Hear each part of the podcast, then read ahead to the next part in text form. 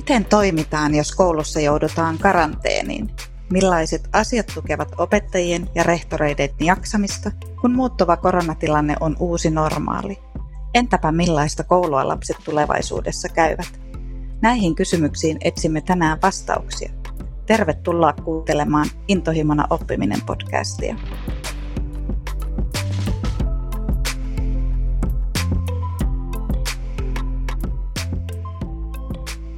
Tässä jaksossa kanssani keskustelemassa ovat rehtori Ilkka Laasonen Viikin normaalikoulusta, professori Maria-Kristiina Lerkkanen Jyväskylän yliopistosta sekä pääjohtaja Olli-Pekka Heinonen opetushallituksesta. Ja minä olen Pia Kola-Torvinen.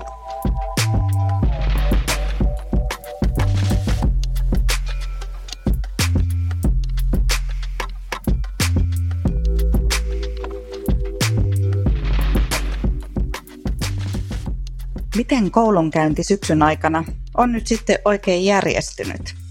Ilkka, sinä toimit Viikin normaalikoulun rehtorina, niin millä tavalla korona on nyt vaikuttanut teidän koulun arkeen syksyn aikana?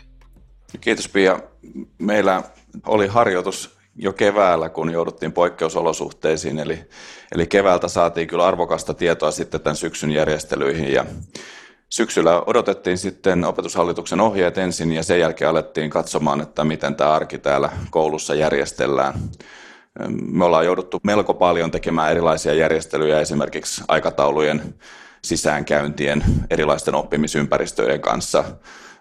Sitten muun muassa ruokailuajat ollaan järjestelty kokonaan uusiksi meillä on ollut se hyvä puoli, että meidän niin sanottu infra on ollut hyvässä kunnossa jo ennen koronaa, eli, eli meillä on ollut pilvipalvelut aktiivisessa käytössä ja, ja meillä on ollut äm, tietokoneita, laitteita mm, lähes yksi yhteen suhteessa oppilaille, joten se muutos, mikä tapahtui silloin jo keväällä, niin se oli melko sujuva meidän talossa. Sen lisäksi meillä on ollut paljon tukea siihen, että esimerkiksi tämmöiset pedagogiset digiasiat niin ollaan saatu yhdessä sitten selvitettyä. Joo, miten sä näkisit, että toi kouluarjen niin kuin järjestelyt, kaikki sellaiset tavallaan ajatellaan normaalit toiminnot kuin ruokailu tai välitunnit tai muut, niin on aiheuttanut teille lisää niin kuin uusia pohtimisen paikkoja siitä näkökulmasta?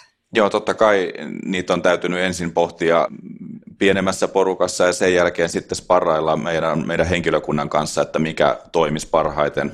Ja sen jälkeen sitten ollaan tehty päätökset, että miten toimitaan ja sitouduttu sitten siihen.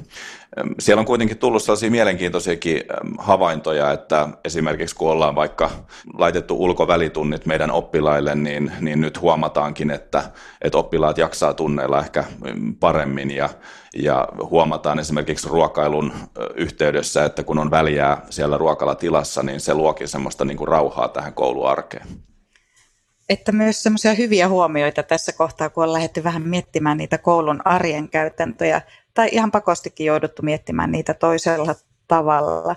Kerroit myös aiemmin, että sinun koulussasi on ollut tota, henkilökuntaa ja oppilaita karanteenissa, niin miten neuvoisit muita vastaavassa tilanteessa, että minkälaisia asioita niin kuin sun eteen on tullut, mitä on pitänyt sitten huomioida? No silloin keväällä, kun ensimmäiset tapaukset tuli, niin eh, tietysti se tilanne oli kaikille uusi ja, ja ensimmäisenä lähdettiin selvittämään sitten tietysti, että missä oppilaat eh, tai henkilökunta on liikkunut ja, ja tiedottamaan siitä asiasta. Ja se oli ehkä semmoinen ensimmäinen opinpaikka, että hallinnon yhteistyö pitää olla saumatonta, tiedot pitää olla ajantasaisia, ne pitää olla helposti saatavilla pitää löytyä esimerkiksi istumajärjestykset, missä kukakin on istunut ja niin edelleen. Eli tällaisia asioita piti hoitaa siinä kuntoon. Sitten tietysti huomattiin se, että ne opettajat, jotka oli jo aiemmin käyttäneet paljon sähköisiä alustoja, elektronisia materiaaleja, niin heillä se muuntautuminen siihen etäopetukseen oli ehkä kivuttomampaa sillä tavalla, että heillä oli jo valmiit järjestelmät, miten he sen hoitaa. Jotkut opettajat sanoivat, että ei, ei tämä nyt kauheasti muuttanut sitä tapaa, millä tavalla minä, minä tätä pedagogiikkaa harjoitan. Ja sitten toisaalta niin koulussa myöskin on hyvä olla valmiina sovittu semmoiset niin tuen järjestelmät, on se sitten tuki oppilaille tai on se sitten tukea henkilökunnalle, niin hyvä miettiä etukäteen se, että että jos tulee tämmöinen poikkeustilanne, niin kuka tekee ja mitä tekee ja millä tavalla otetaan yhteyttä, miten ilmoitetaan siitä, että sitä tukea tarvitaan ja sitten miten sitä annetaan. Miten te olette sitten tukea tarvitsevien oppilaiden näkökulman huomioinut nyt sitten tämän syksyn aikana, kun keväällä kuitenkin oltiin melkein lähes koko kevät tai suurin osa keväästä etäopetuksessa, niin onko ollut huomattavissa, että oppilailla on tuen tarpeet lisääntyneet? Kyllä varmasti osa oppilaista on tarvinnut enemmän tukea, että, että toki meidän niin sanottu ohjauksen tiimi, eli meillä on laaja-alaisia erityisopettajia, koulunkäynnin ohjaajia, niin he on paljon antaneet sitä omaa panostaan siihen oppilaiden tukeen. Ja aineopettaja ja luokaopettajat tekee tietysti omalta osaltaan sitä koko ajan, että he tarkkailevat, että missä mennään ja, ja arvioivat sitä oppimisen edistymistä. Että sitten tietysti niin kun hallinnon näkökulmasta niin jää se, että, että sovitaan, että millä tavalla yhteisesti sitten jaetaan sitä resurssia sitten tuonne oppilaille ja luokkiin. No jos nyt siirrytään sitten vielä oppilaista takaisin opettajiin, niin minkälaisia ajatuksia tai tarinoita olet kuullut opettajilta nyt tästä korona-ajasta? Et mielialathan on saattaneet vaihdella niin kuin hyvästä huolen kokemiseen, niin kuin sanoit, että on löytynyt myös hyviä puolia, mutta sitten osa varmaan kokee myös huolta. Ja, ja sitten toisaalta myös niin kuin on saattanut ilmetä myös kyllästymistä tähän koko koronaan, mutta että Oletko havainnut, mitkä tekijät kannattelevat sitten sitä koko työyhteisön hyvinvointia ja millä keinoin sitten saadaan kouluun semmoinen ilmapiiri pidettyä hyvän? Joo, ainakin siinä alkuvaiheessa niin tämmöinen niin kuin ylimääräinen digituki oli tosi tärkeää meidän talossa.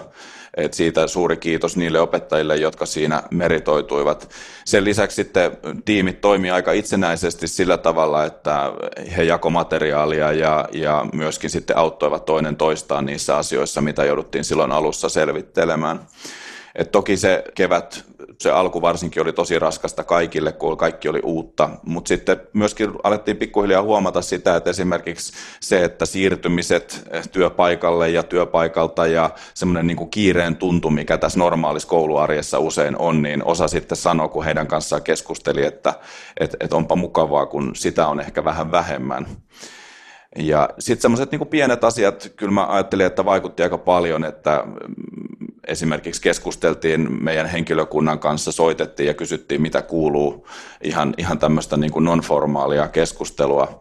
Ja sitten toisaalta tällaiset niin keskitetyt asiat, että me, vaikkapa meillä kun jakso vaihtui, niin, niin järjestettiin niin, että, että keskitetysti oppilaat saivat tuoda materiaalia ja hakea materiaalia koululta tai koulun pihalta, niin, niin se auttoi opettajia, että jokaisen opettajan erikseen tarvinnut sitten järjestää sitä.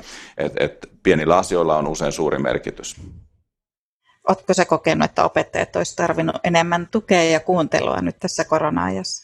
No kyllä varmasti semmoista niin keskustelua tarvittaisiin ja edelleen tarvitaan tietysti, kun pyritään olemaan ja hoitamaan kaikki etänä, niin, tai varsinkin tämmöiset niin kuin yhteiset tapaamiset ja kokoukset, niin kyllä semmoinen niin kuin keskustelun tarve on varmasti suuri, kun tästä ajasta siirrytään sitten eteenpäin toivottavasti mahdollisimman pian.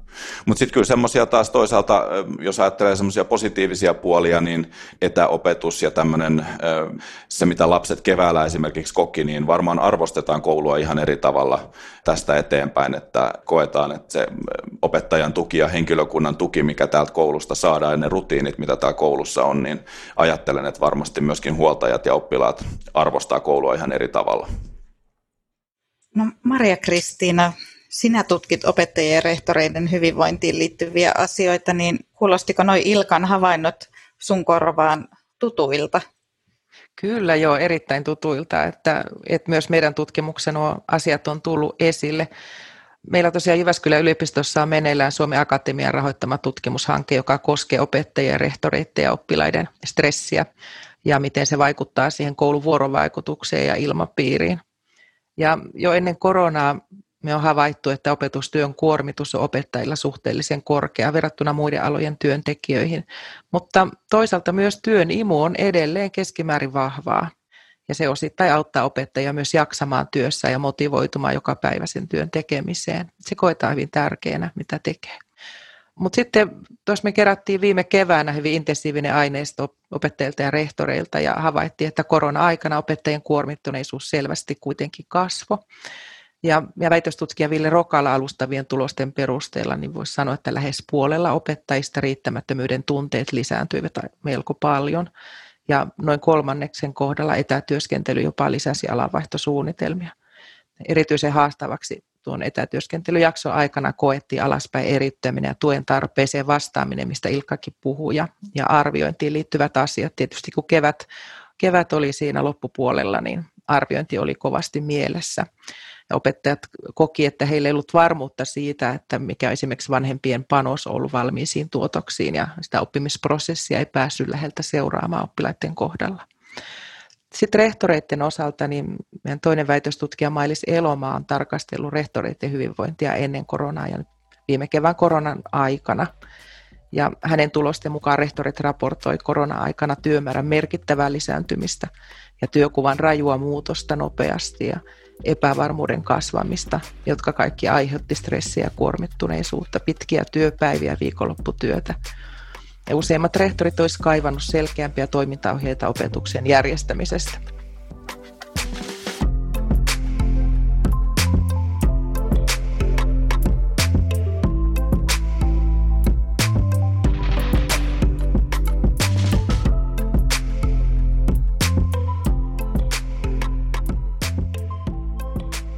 Eli koronan myötä ymmärretään vahvemmin koulun merkitys ja se, mitä kokonaisvastuu ja tehtävä koululla on perinteisestä oppimisesta tai tiedollisesta ja taidollisesta vastuusta kohti myös kokonaisvaltaista hyvinvointia.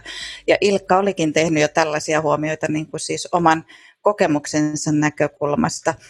Esille on myös nostettu esimerkiksi vuorovaikutus ja sosiaaliset taidot ja myös empatiataitojen merkitys niin kuin ylipäätään siellä kouluyhteisössä, niin mitä ajatuksia tämä teissä herättää? Nouseeko Olli-Pekka sinulle jotain näkemyksiä tähän?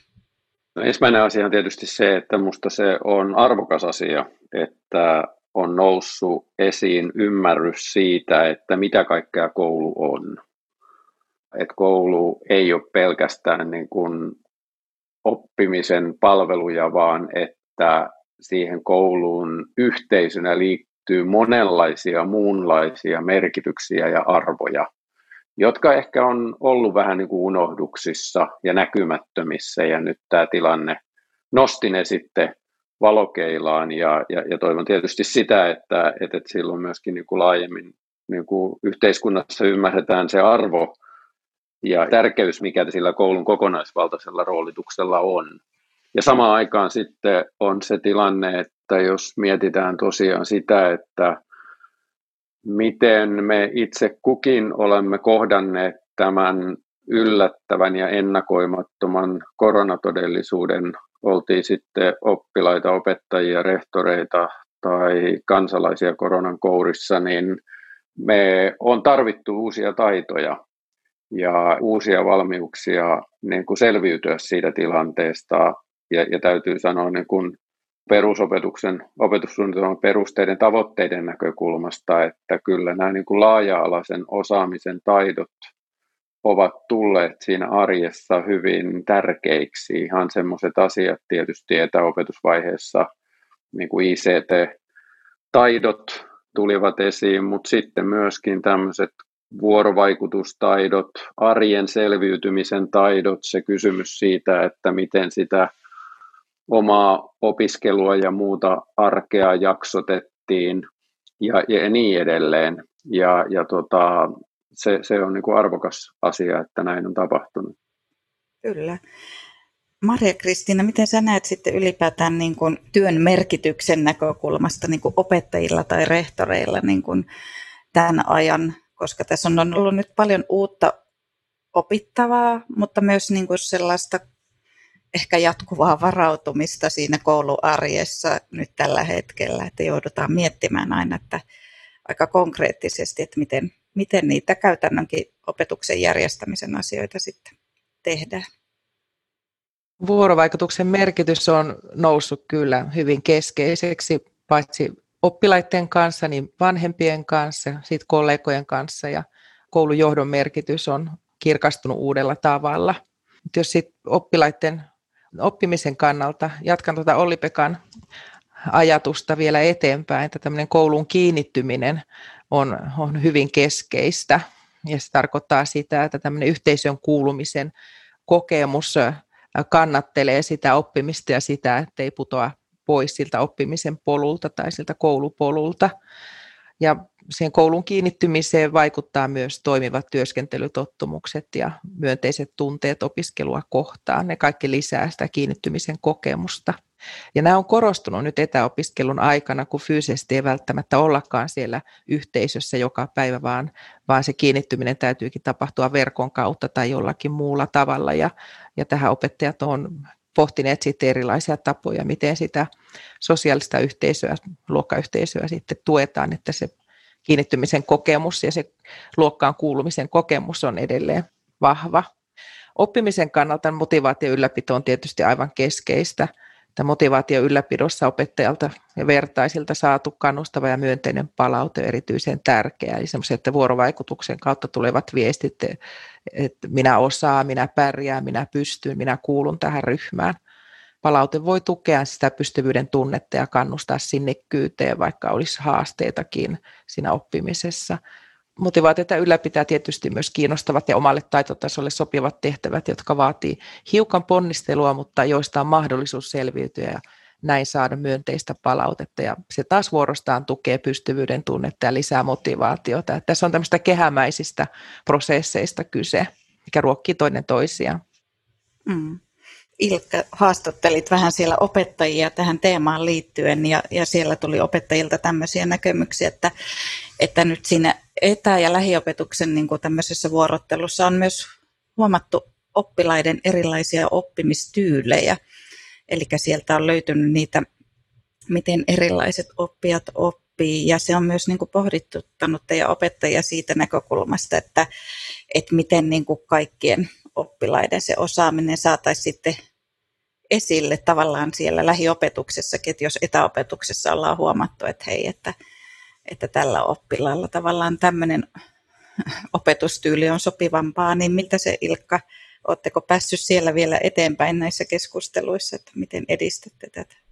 No joo, siis tämä on ollut niin kuin tosi mielenkiintoinen havainto kyllä, että että selkeästi tietyt oppilaat ovat ikään kuin nostaneet omaa suoriutumistasoaan, kun on oltu tämmöisissä erityisissä järjestelyissä.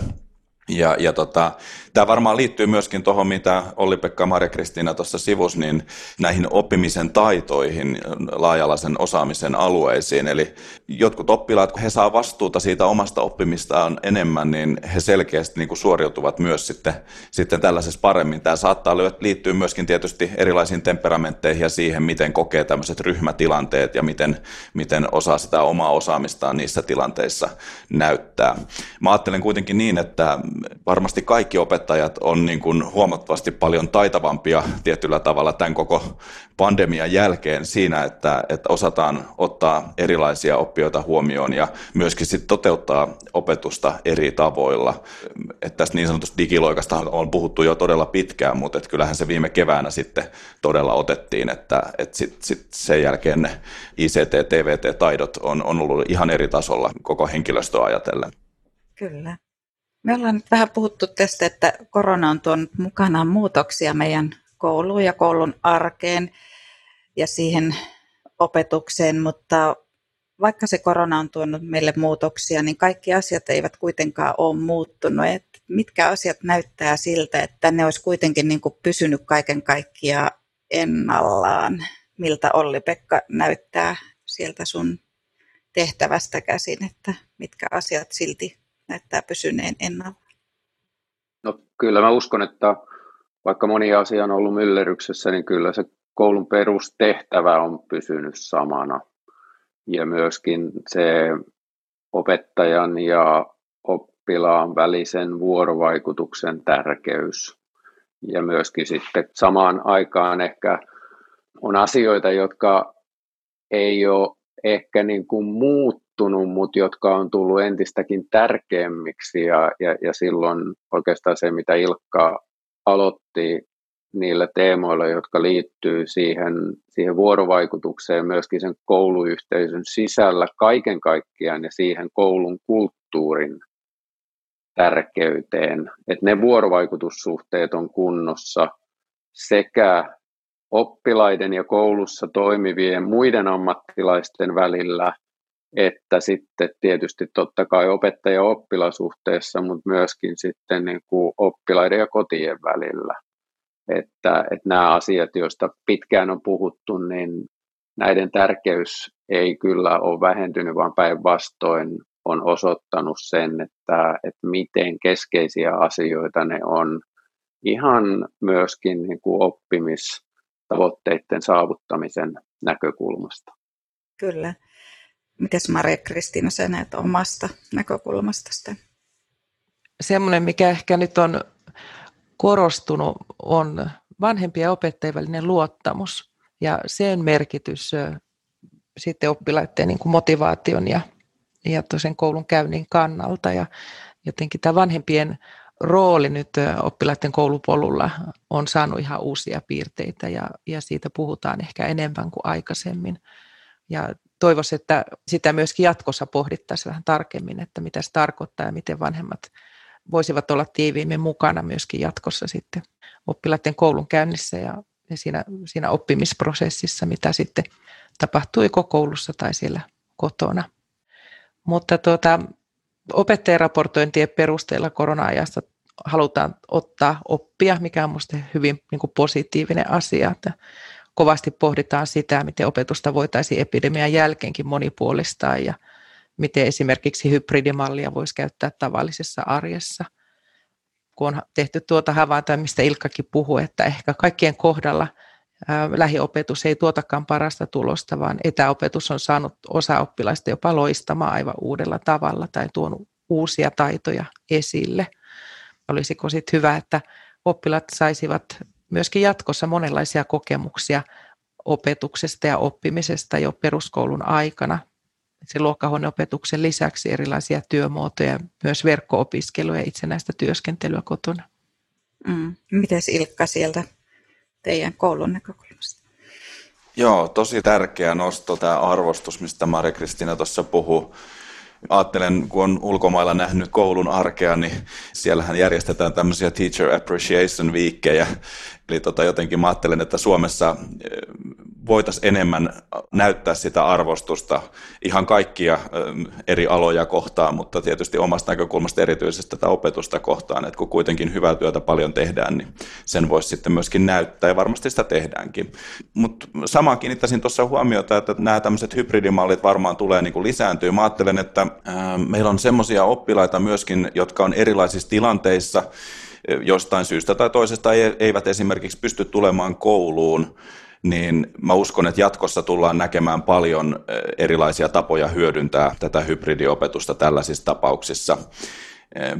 Sitten varmasti tullaan näkemään yhä enemmän digitaalisissa ympäristössä tehtävää yhteistyötä vaikkapa oppimisen tuen suhteen, jolloin pystytäänkin antaa sitä opetusta huomattavasti tehokkaammin esimerkiksi eri luokka-asteilla oleville oppilaille tai eri ryhmissä opiskeleville oppilaille.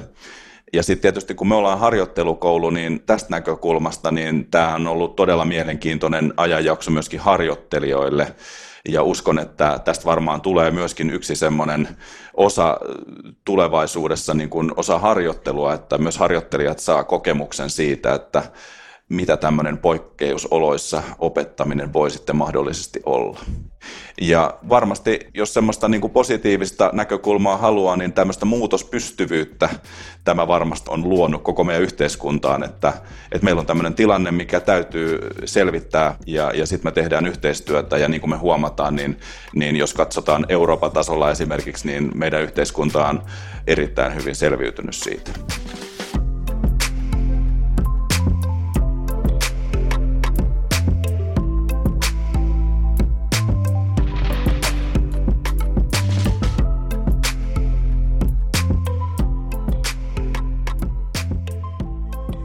No mitä sitten, jos me katsotaan muutaman vuoden päähän eteenpäin, niin millaista koulua lapset sitten tulevaisuudessa käy? Näettekö, että onko meidän niin kuin koulumuutoksessa ja arvostetaanko me sitten minkälaista osaamista jatkossa?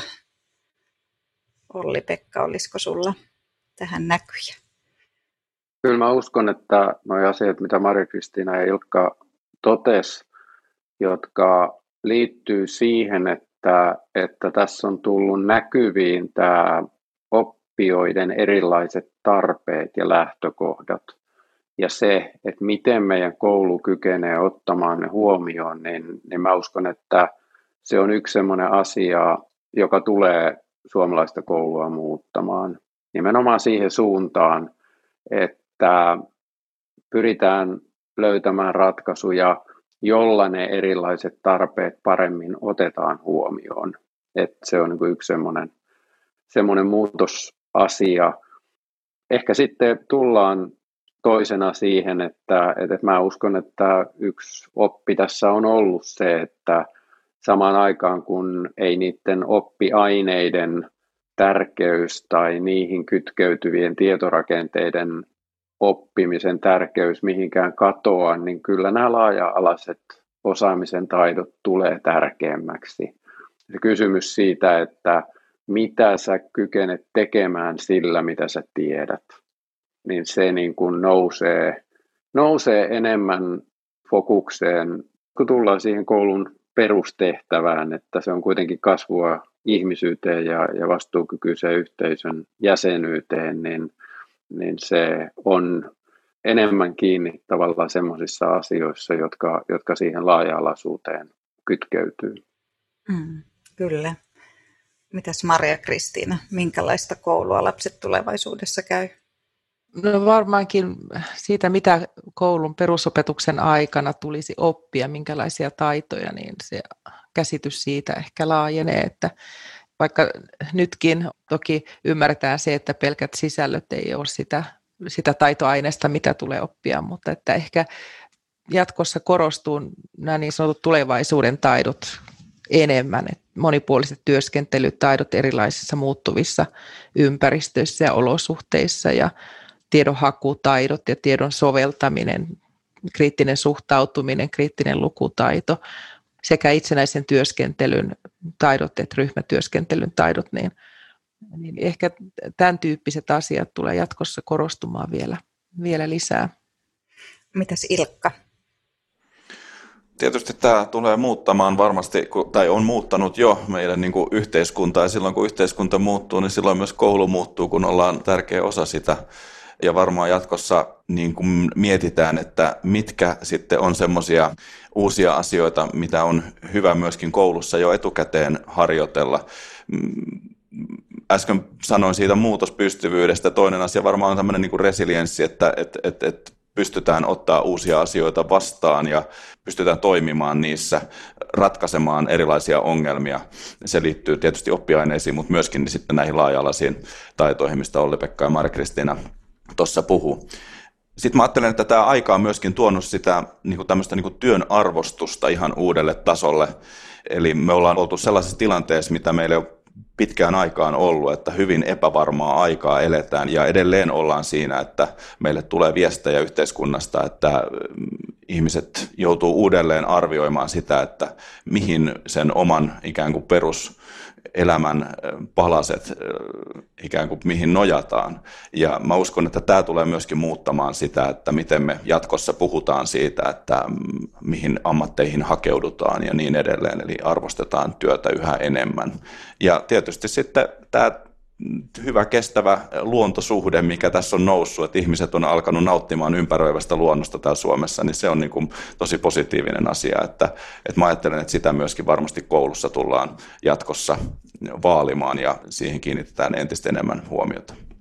No, me ollaan tässä jaksossa nyt keskustelleet siitä, että minkälaisia vaikutuksia sillä koronatyöllä on ollut arkeen. Tässä on ehkä muutamia kohtia löydetty, mutta vielä varmaan paljon on semmoisia arjen kokemuksia, joita ei tässä ole tullut esiin, mutta ollaan myös keskusteltu opettajien ja rehtoreiden jaksamisesta ja mietitty vähän, että minkälaisia vaikutuksia tällä saattaa myös olla tulevaisuuteen. Mutta näin lopuksi olisi kiva kuulla vielä teiltä, että millaiset tekijät tukee teidän omaa jaksamista ja mitä kannustavaa sanoisitte kuulijoille?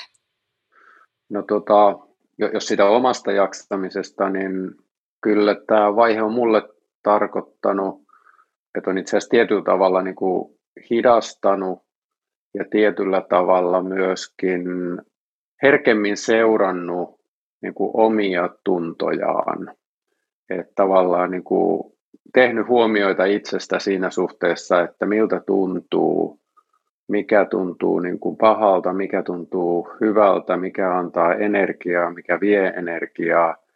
Ja kyllä se hidastaminen on tarkoittanut myöskin sitä, että, että käytännössä tämmöiset niin kuin unirytmi esimerkiksi ja, ja riittävä uni, niin siitä on tullut tosi tärkeää. Se on kyllä ollut jo, jo pidemmän aikaa, mutta on ehkä vielä korostunut tänä korona-aikana. Samoin kuin tuo liikunta ja, ja erityisesti, niin kuin Ilkka sanoi, tuolla luonnossa liikunta, niin se on mulla, kun työmatkoja etätyöskentelyn takia on jäänyt pois, niin yhtäkkiä on ollut aika paljon aikaa enemmän ja, ja, ja sen on käyttänyt kyllä sitten tuohon liikunta, liikuntapuoleen, että niin kuin sen tyyppiset asiat mua on auttanut. Ehkä se, mitä haluaa jotenkin niin kuin kuulijoille sanoa, niin on ehkä kaksi asiaa. Toinen se, niin kuin tämmöisessä poikkeustilanteessa se armollisuus itseä kohtaan. Toinen, toinen asia on sitten tämä niin kuin ajankäyttö ja, ja se työn ja muun ajan aika selkeä rajaus että on aikaa sille vapaa-ajalle, sille palautumiselle, sille muuta kautta virikkeiden saamiselle. Ja, ja sitten on niinku se aika, kun tehdään töitä ja ne on niinku kaksi eri asiaa ja, ja, ja niiden tasapainoa kannattaa tarkkailla. Juuri näin. Mites Maria Kristiina, minkälaiset tekijät tukee sun jaksamista ja minkälaisia kannustuksia antaisit kuulijoille? ylipäätään tuo korona-aika kyllä herätti siihen, siihen ajatukseen, mistä Oli-Pekkakin puhui, että onko kuinka paljon aikaa työstä palautumiseen ja, ja tuota, miten sitä työaikaa rajaa.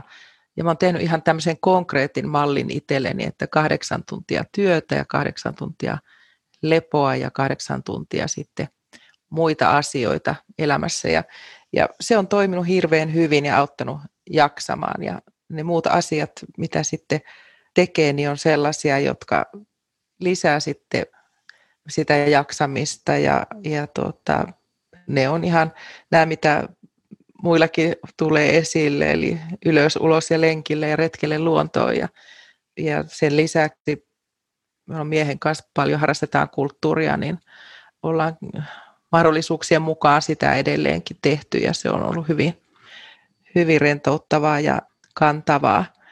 Sitten on työn tekemisen suhteen niin on ihan hyvä miettiä tämmöisiä itsemyötätuntoon liittyviä ajatuksia, eli sitä, että mikä riittää ja, ja tuota, myöskin tunnistaa sitä, että missä on onnistunut, mitä on tehnyt hyvin ja antaa itse itselleen myöskin kiitosta erilaisista asioista, että mitä, mitä on sitten saanut aikaan, eikä aina vaan ajattele sitä, mitä asioita on vielä tekemättä ja, ja tekemättömät työt tahtoo painaa painaa sitten enemmän, niin kääntää sitä omaa ajattelua enemmän sinne positiivisen puolelle.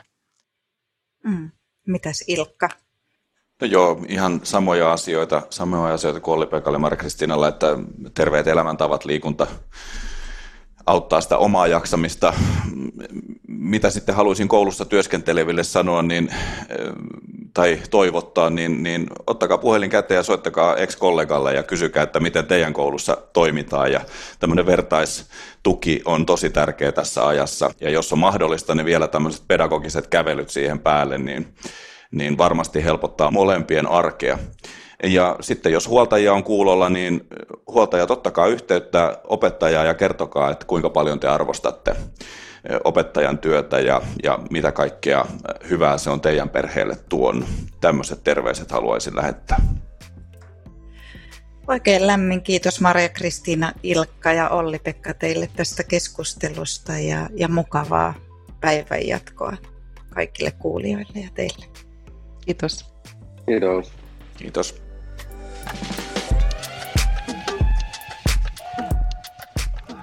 Kuuntelit Intohimana oppiminen podcastia.